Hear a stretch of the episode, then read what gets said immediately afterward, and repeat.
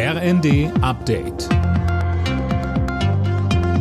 Stündlich neu. Auf den Punkt informiert. Ich bin Alena Tribold.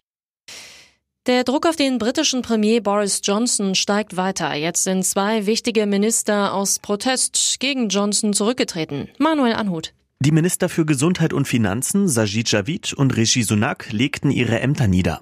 In seinem Rücktrittsschreiben betonte Javid, er habe das Vertrauen in Boris Johnson verloren.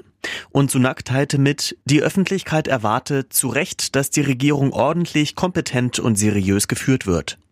Der Premierminister steht bereits seit längerem wegen einer Reihe von Skandalen in der Kritik, allen voran der Partygate-Affäre und dem jüngsten Sexskandal in seiner Tory-Partei. Wie reagieren, wenn Russland den Gashahn zudreht? Damit hat sich die Bundesregierung beschäftigt und Änderungen am Energiesicherungsgesetz beschlossen.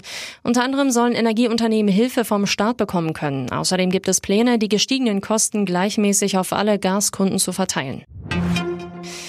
Um mehr Tempo beim Ausbau der Erneuerbaren zu machen, sollen die Länder künftig zwei Prozent ihrer Fläche für Windenergie bereitstellen. So steht es in einem Paket zum Ökostromausbau, auf das sich die Ampelkoalition geeinigt hat. Kritik kommt von der Union. Parlamentsgeschäftsführer Frei findet, mit dem Paket werde sich fast ausschließlich auf Wind- und Solarenergie fokussiert. Im ZDF sagte er. Auf der anderen Seite fallen andere regenerative Energien hinten runter, wie zum Beispiel die Wasserkraft, die Biomasse, die Geothermie.